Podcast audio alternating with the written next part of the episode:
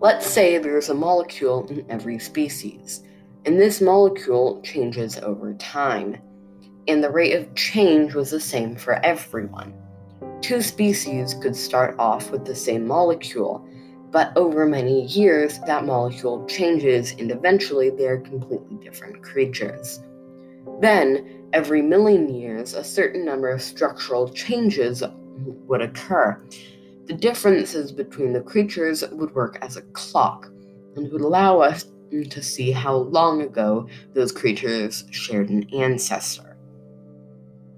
In nineteen seventy, molecular biologists found that D N A is the best clock because it is present in every creature.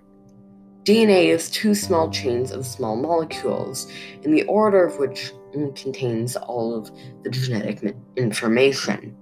In order to measure the changes of the D N A structure, scientists use a method called D N A hybridization, which is where they mix two species' D N A and then test its melting point of the mixed D N A. When, then they compared the melting point of the mixture to the melting point of pure D N A from a species. For every one degree centigrade, the species differ by one percent of their D N A. The last stage is calibrating the D N A clock by linking D N A changes to the passage of time. We may know that the species' D N A differs by one percent, but we don't know how long ago the species broke off from each other until we know how their D N A changes over time. In order to calibrate the clock, scientists look at species with an evolutionary, evolutionary history that is known from fossils that are accurately dated. After scientists looked at the molecular clock in primate D N A, they found that the largest difference in genetic information is between monkeys and apes and humans. Ever since apes have been known in science, everyone thought that humans were more closely related, that humans were more lo- closely related than humans and monkeys. The clock showed the difference between monkeys and apes slash humans is seven percent of their D N A structure.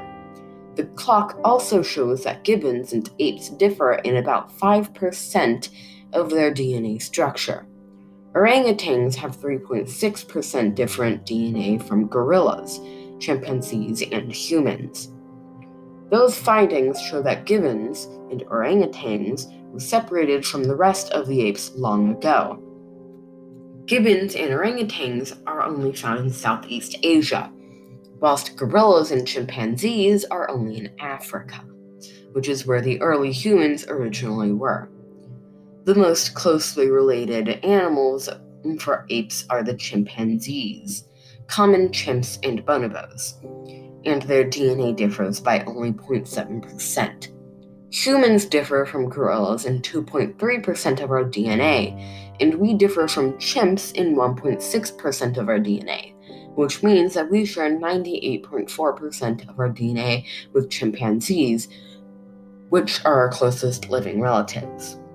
The D N A clock shows that gorillas separated from chimps and humans ten million years ago, and humans separated from chimps seven million years ago. The genetic distance between humans and chimps is smaller than the distance between two species of gibbons. When looked at in a genetic distance view, humans, common chimps, and bonobos should be grouped together, meaning that humans are technically a third species of chimpanzee. My sources were The Third Chimpanzee by Jared Diamond.